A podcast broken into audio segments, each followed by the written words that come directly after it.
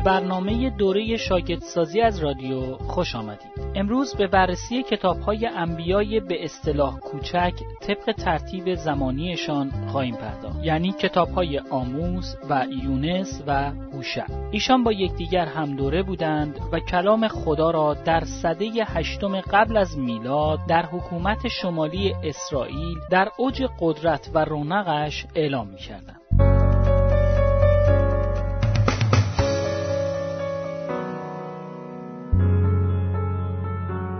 کتاب آموز. نکته یک. نویسنده مخاطبین و تاریخ نگارش کتاب. آموز سومین نبی از دوازده نبی اصطلاحا کوچک است. گرچه او چوپانی بود که در جنوب اورشلیم زندگی می کرد اما خدا او را فرا خواند تا در حکومت شمالی اسرائیل نبی باشد. او کلام خدا را به کشوری دیگر با فرهنگی متفاوت اعلام می داشت. این وظیفه ساده ای نبود زیرا آموز در مرکز اصلی مذهب در حکومت شمالی یعنی در بیت ایل زندگی و نبوت می‌کرد گرچه بیت ایل همان محلی بود که خدا در آن بر یعقوب قوم اسرائیل ظاهر شد اما اولین پادشاه حکومتی شمالی اسرائیل عبادت خدا را به شکل تمثیل یک گاو در بیت ایل برقرار کرده بود. تا به این وسیله مانع شود که مردمش به حکومت جنوبی یعنی یهودا بروند و خدا را در معبد اورشلیم عبادت کنند. بدین سان مردم حکومت شمالی اسرائیل بتی را میپرستیدند و قربانگاهی بتپرستانه معبدی بتپرستانه کاهنانی بتپرست و قربانی های بتپرستانه داشتند آموز کلام خدا را درست در قلب این مرکز مذهبی بتپرستانه نبوت می‌کرد. کاهنین دروغین بیت ایل حتی آموس را به توطعه چینی متهم ساختند تا او را از سر راه بردارند. اما آموس با دلیری ویرانی نهایی پادشاه و کاهنین دروغین را نبوت کرد. آموس در طول سلطنت یربعام دوم پادشاه اسرائیل و ازیا پادشاه یهودا در اوج قدرت هر دو حکومت نبوت می‌کرد نبوت او به سالهای 788 الی 737 قبل از میلاد بود.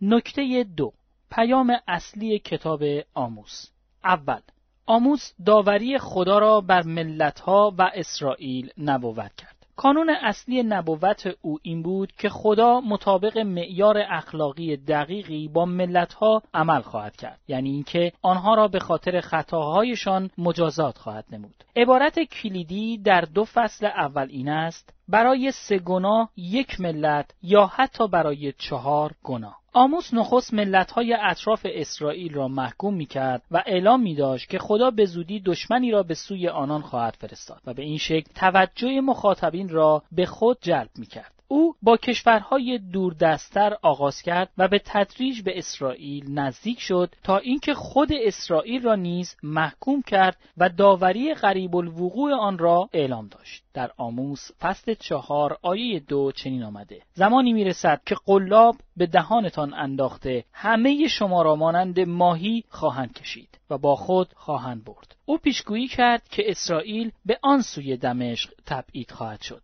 حدود 22 سال بعد از سلطنت یربعام دوم این نبوت دقیقا تحقق یافت و حکومت شمالی اسرائیل به آشور به تبعید رفت. دوم آموس بر علیه بیعدالتی های اجتماعی نبوت می کرد. آموس در عهد عتیق همان نکاتی را موعظه می کرد که یعقوب در عهد جدید می کرد. این دو مرد خدا موعظه می کردند که ایمان به خدا بدون عدالت اجتماعی ایمانی است تو خالی. ایمان قوم خدا باید با درستکاری و نیکوکاری و نفرت از بدکاری ثابت شود. ایمان باید با رعایت عدالت در دادگاه ها اثبات شود. او بر علیه مردم عادی نبوت می کرد، بر علیه ستم ایشان بر فقیران و نیازمندان، بر علیه هرزگی و روسبیگری و بر علیه استفاده نادرست از الکل. او بر علیه زنانی موعظه می کرد که با بیرحمی فقیران و نیازمندان را زیر پا له می کردند. او بر علیه رهبران قدرتمند کشور موعظه می کرد که خانه ها و کاخهای خود را با قارت فقیران و غنائم جنگی پر کرده بودند. او بر علیه قاضیان کشور موعظه می کرد که از راستگویان در محاکمه نفرت داشتند و عدالت را از عادلان دریغ می کردند و از بدکاران رشوه می گرفتند و عدالت را از فقیران باز می داشتند چرا که اینان قادر به پرداخت رشوه نبودند. او آشکارا قاضیان و داوران کشور را متهم می ساخت به اینکه عدالت را به ستم تبدیل کردند.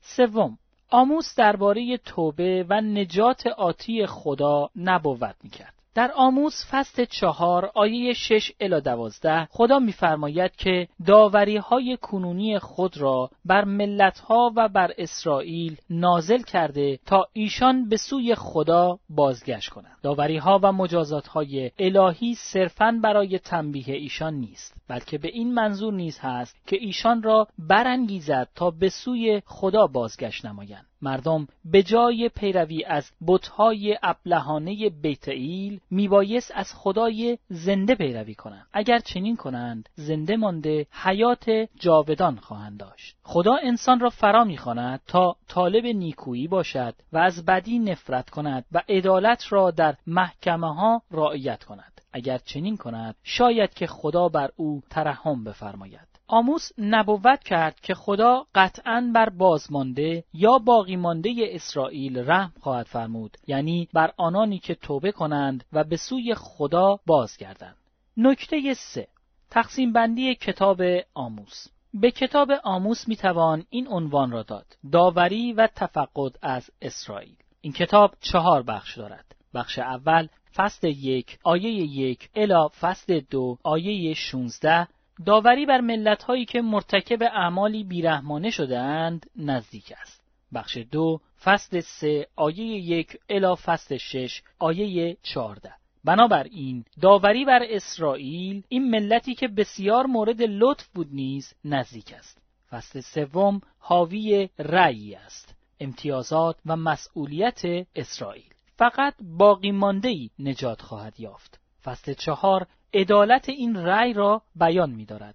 علا رقم داوری های کنونی خدا اسرائیل به سوی خدا بازگشت نکرده است. فصل پنج حاوی دعوتی است به توبه. اسرائیل باید خدا را بطلبد و در پی نیکویی باشد و عدالت را در محکمه ها رعایت کند. فصل شش حاوی مسائبی است که بر ناتوبکاران می آید. مردمان مرفع که فکر می کنند در امنیتند پیش از همه به تبعید خواهند رفت. بخش سوم فصل هفت آیه یک الا فصل نه آیه ده. رویاهایی در مورد داوری تهدید کننده. فصل چهارم فصل نه آیه یازده الا پونزده. وعده در مورد تفقد. کتاب یونس. نکته یک. نگارنده، مخاطبین و نگارش کتاب در کتاب مقدس ذکر نشده که کسی که ماجرای یونس را بازگو کرده چه کسی بوده است. این احتمال است که یونس خودش کتاب را نوشته باشد. زیرا دعایش به زمیر اول شخص ذکر شده. اما احتمال دارد که شخص دیگری که تحت الهام قرار داشته آن را نوشته باشد. یونس پنجمین نفر از دوازده نبی به اصطلاح کوچک است. او در شهری در جلیل میزیست. این بدان معنا است که این گفته فریسیان در یوحنا فصل هفت آیه 52 که هیچ نبی هرگز از جلیل بر نخواسته درست نبوده. یونس رسالت یافت تا کلام خدا را به نینوا اعلام کند. نینوا پایتخت امپراتوری بزرگ آشور بود که در آن زمان شروع کرده بود به توسعه مرزهایش به سمت غرب. تا اینکه نیم قرن بعد از آن حکومت شمالی اسرائیل را منقرض ساخت. به این ترتیب یونس نیز مانند آموز نبی بود که به مکان دیگری فرستاده شد. وظیفهش نیز آسان نبود. زیرا میبایست پیام خود را به قدرتمندترین ملت در آن مقطع از تاریخ اعلام کند به مردمانی با زبان و فرهنگی متفاوت که هیچ شناخت قبلی از خدای زنده نداشتند. یونس را این رسالت الهی خوش نیامد. شاید به این سبب که می ترسید خدا رحمتش را از اسرائیل به آشور معطوف سازد. پس سوار کشتی شد و در جهت مخالف نینوا عازم سفر شد. اما حتی نبی نیز قادر به گریز از خدای زنده نیست. طوفانی کشتی را در گرفت و یونس پی برد که این امر به این سبب بود که او از خدا میگریخت یونس گناه خود را نزد خدا اعتراف کرد و در نهایت از کشتی به دریا افکنده شد تا کشتی از خطر رهایی یابد. ماهی بزرگی او را بلعید. در شکم ماهی دعای عمیقی نزد خدا کرد. سرانجام ماهی او را در کنار ساحل از دهانش بیرون انداخت. یونس فرصت دوباره یافت و بار دیگر رسالت یافت تا کلام خدا را به نینوا اعلام دارد. این بار یونس اطاعت کرد و موعظه کرد که ظرف چهل روز نینوا واژگون خواهد شد. مردم نینوا توبه کردند. اما یونس انتظار چنین چیزی را نداشت و توبه ایشان عمیقا او را پریشان ساخت. او بسیار برافروخته شد زیرا در دل خود امید داشت که ایشان توبه نکنند و در نتیجه آن از میان بروند. یونس سایبانی بیرون شهر ساخت و زیر آن نشست و منتظر شد تا ببیند چه اتفاقی میافتد. خدا درخت موی را رویاند تا بر یونس سایه بیافکند یونس از این امر شاد شد. اما بعد خدا کرمی فرستاد تا درخت مو را از میان ببرد. این امر یونس را بسیار خشمگین ساخت. این نشان داد که یونس چقدر در رفتار خود تناقض داشت و چقدر خودخواه بود. او خشمگین بود از اینکه خدا نینوا را نابود نکرده بود. اما درخت مو را نابود کرده بود. خدا یونس را توبیخ کرد زیرا او به درخت مو بیشتر توجه نشان داده بود تا به شهری که 120 هزار نفر جمعیت داشت. کتاب یونس افسانه و استوره نیست و نه یک تمثیل. آنچه در کتاب نوشته شده واقعا اتفاق افتاد. معجزاتی نظیر بلعیده شدن توسط ماهی بزرگ و قی شدن به تاریخ تعلق دارد نه به تمثیل و کنایه. خداوند عیسی مسیح خودش در متا فصل دوازده آیه 39 الی 40 تعلیم فرمود که یونس شخصی تاریخی است و آنچه بر او گذشت یک ماجرای تاریخی بوده است. در دوم پادشاهان فصل 14 آیه 25 آمده که یونس درست در طول سلطنت یربعام دوم میزیست و نبوت می‌کرد. یعنی در طول سالهای 783 الی 743 قبل از میلاد. نکته دو پیام های اصلی کتاب یونس. اول رحمت خدا محدود به یک ملت یعنی اسرائیل نیست. نه فقط عهد جدید بلکه عهد عتیق نیز تعلیم می دهد که خدا به همه ملت هایی که خلق کرده توجه دارد. در پیدایش فصل دوازده آیه سه خدا از همان زمان وعده داده بود که از یکی از اعقاب ابراهیم تمامی ملت های جهان را برکت خواهد داد. در کتاب یونس می‌بینیم که خدا نسبت به اهالی کشتی و نیز مردم آشور فیض و رحمت دارد. این نکات به مکشوف شدن طرح الهی در عهد جدید اشاره می کند دوم قوم خدا وظیفه دارند خدا را به مردم دیگر بشناسانند. خدا یونس را به امپراتوری آشور فرستاد تا ایشان بتوانند خدای زنده را بشناسند. در اول پتروس فصل دو آیه 9 الی 10 آمده که مردمانی که قبلا به قوم خدا تعلق نداشتند اما اکنون متعلق به قوم خدایند. باید فضایل خدایی را که ایشان را از تاریکی به نور عجیب خود فراخوانده اعلام دارند.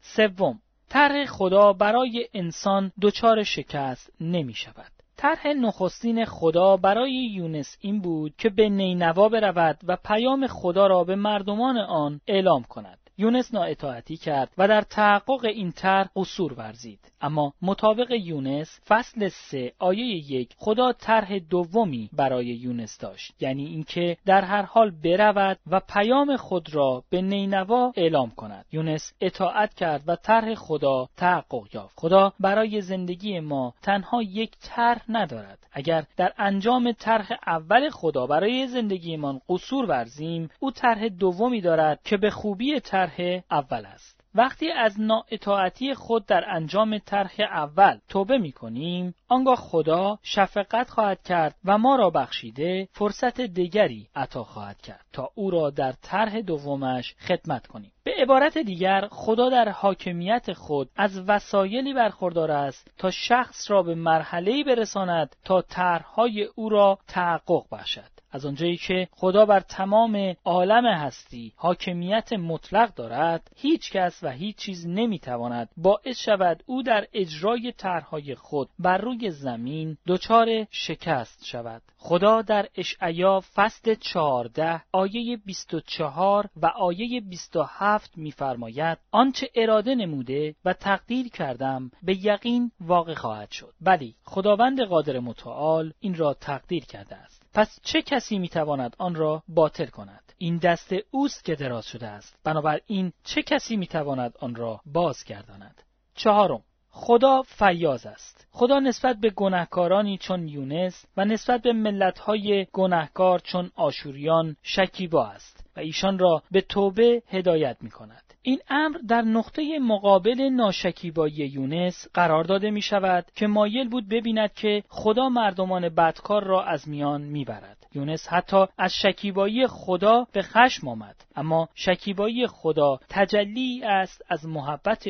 او که می‌خواهد همگان را به توبه هدایت کند. یونس فصل دو آیه هشت میفرماید که مردمان که به بتهای بیارزش میچسبند از فیض خدا محروم می‌شوند اما یونس فصل چهار آیه دو میفرماید که مردمانی که به خدای زنده میچسبند هرگز از فیض خدا بی بهره نخواهند ماند فیض الهی نااطاعتی یونس را بخشید و همچنین بتپرستی گذشته مردم نیدما را آمرزید. با این حال توبه یک نسل تضمین نجات نسل بعدی نیست. خدا مردم متعلق به آن نسل نینوا را بخشید زیرا که توبه کردند. اما حدود 100 سال بعد ناهوم نبی در فصل سوم کتابش ویرانی قریب الوقوع نینوا را نبوت کرد زیرا نسل دیگری که در آنجا زندگی می‌کردند مرتکب گناه می‌شدند. پنجم یونس خودش نمونه ای است از عیسی مسیح. تنها نشانه ای که عیسی به فریسیان و علمای ناباور دین یهود ارائه داد نشانه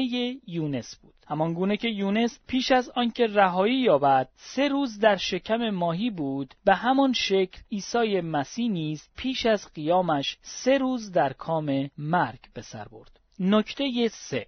تقسیم بندی کتاب یونس. به کتاب یونس می‌توان این عنوان را داد. محبت خدا در نقطه مقابل خشم یونس. این کتاب شامل چهار بخش می شود فصل اول نااطاعتی یونس از رسالت الهی و عواقب آن. فصل دوم دعای یونس از شکم ماهی و رهایی او.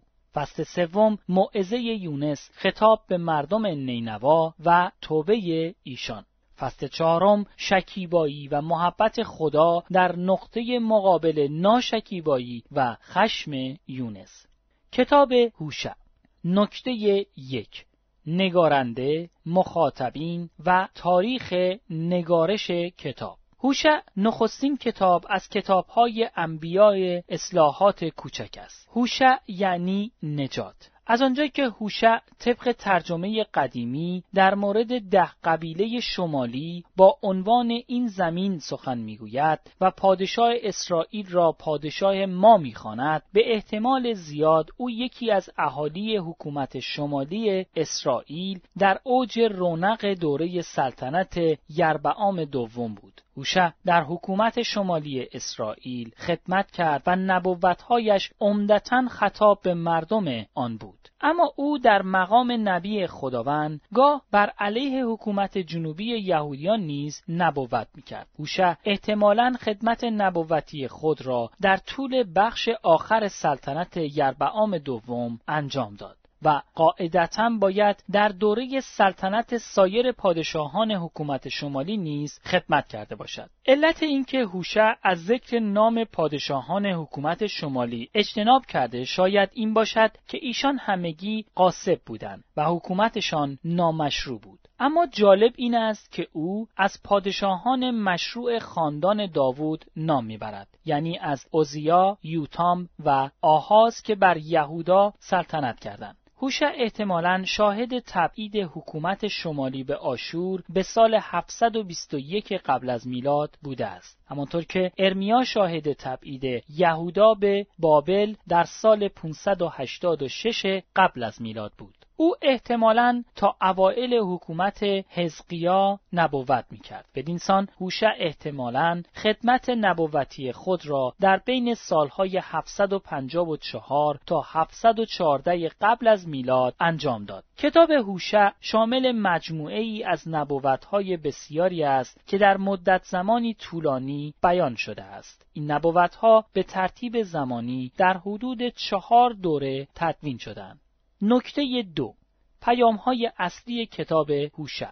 اول تجربه تلخ هوشع به گونه نمایشی رابطه خدا با اسرائیل را به تصویر می کشد. هوشع نبی با زنی به نام جمر ازدواج کرد. اما همسرش نسبت به او بیوفا بود و تبدیل شد به زنی روسبی او به دنبال معشوقان دیگر رفت و فرزندانی زایید که فرزندان روسبیگری خوانده شدند. فرزند اول پسر بود و نامش را یزرئیل نهادند. درست همانطور که خدا خاندان پادشاه شرور یعنی اخاب را در یزرئیل از میان برد، به همانطور نیز بار دیگر از پادشاهان کنونی اسرائیل که شرور و بیوفا بودند انتقام خواهد کشید. فرزند دوم دختر بود و نامش را گذاشتند لوروهامه یعنی دیگر رحمت بس است. خدا به سبب بیوفایی قوم اسرائیل نسبت به خیش دیگر ایشان را محبت نخواهد کرد. فرزند سوم پسر بود و او را لوآمی نامیدند یعنی قوم من نیست. به خاطر بیوفایی اسرائیل نسبت به خدا او دیگر خدای اسرائیل نخواهد بود و اسرائیل دیگر قوم خدا نخواهد بود.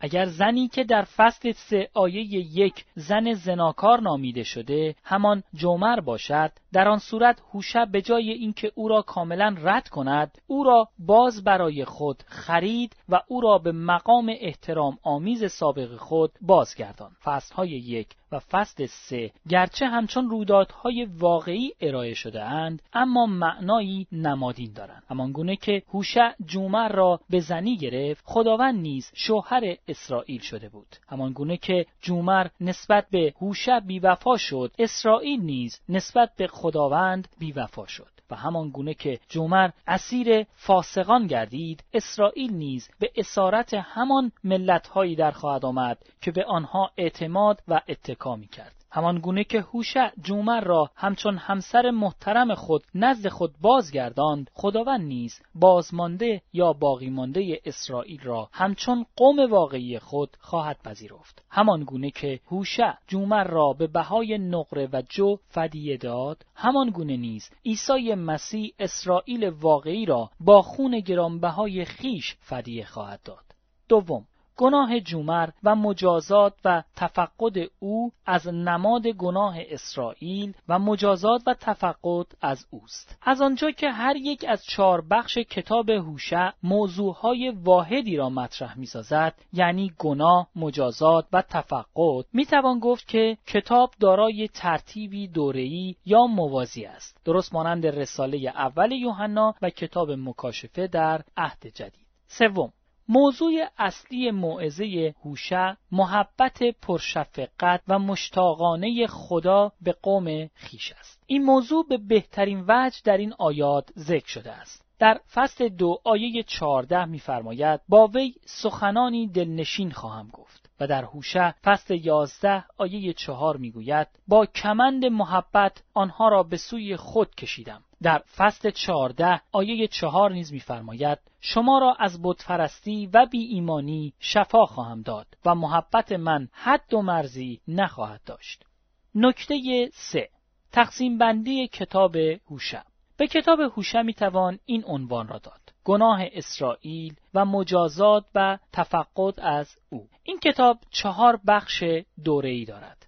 دوره اول فصل یک آیه یک الا فصل سه آیه پنج گناه جومر و مجازات و تفقد از او همچون نمادی تلقی می شود. گناه جومر بیوفایی او به شوهرش بود. مجازات جومر او را اوریان کردند و هرزگیش در مقابل چشمان فاسقانش به نمایش گذاشته شد و ایشان او را ترک کردند. تفقد از جومر شوهرش او را بار دیگر خواهد خرید. دوره دوم فصل چهار آیه یک الا فصل شش آیه سه تأکید بر کسانی است که مرتکب گناه شده مجازات خواهند شد و شفا خواهند یافت. گناه ملتی منحت، کاهنانی منحت و عبادتی منحت. مجازات هم اسرائیل و هم یهودا سقوط خواهند کرد. روز حساب نزدیک است. تفقد بدون خدا شفایی نیست. دوره سوم فصل شش آیه چهار الا فصل یازده آیه یازده تأکید بر گناه اسرائیل و مجازاتها و تفقد اسرائیل است. گناه اسرائیل با جنایتکاران و قاتلان و ملتهای بیگانه و عهد شکنان خدا همدستند. مجازات اسرائیل به تبعید خواهد رفت و بی فرزن شده بالکل نابود خواهد شد. تفقد محبت خدا باعث خواهد شد که قوم خود را رها نکند. دوره چهارم فصل یازده آیه دوازده الا فصل چهارده آیه نو تأکید بر خصوصیت هولناک گناه و وخامت مجازات و فیض تفقد می باشد. گناه علا رغم وفاداری و امانت خدا اسرائیل بیوفا و خائن شده است. علا رغم مکاشفه خدا بر یعقوب اسرائیل در بت ایل بت می پرستد. علا رغم اینکه خدا اسرائیل را از مصر بیرون آورده اسرائیل هنوز از اخلاقیات مصریان تقلید می کند. مجازات مجازات الهی مانند شبنم صبحگاهی سریع خواهد بود. مانند حمله حیوانات درنده به انسان هولناک خواهد بود. بدون ترحم خواهد بود و انسانها را بدون شفقت به کام مرگ فرو خواهد برد. تفقد خدا لغزش ایشان را شفا داده به رایگان محبتشان خواهد نمود.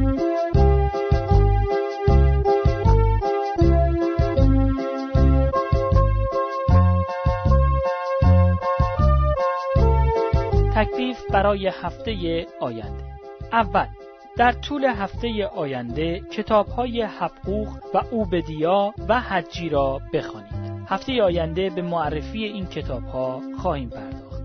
دوم کتاب های دستور عمل بروید و ملکوت خدا را موعظه کنید را ملاحظه کرده و به آدرس اینترنتی www.dota.net مراجعه کنید.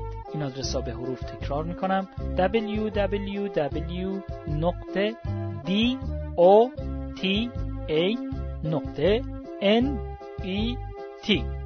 سوم. هر شنبه تا چهارشنبه به برنامه دوره شاگردسازی از رادیو گوش دهید.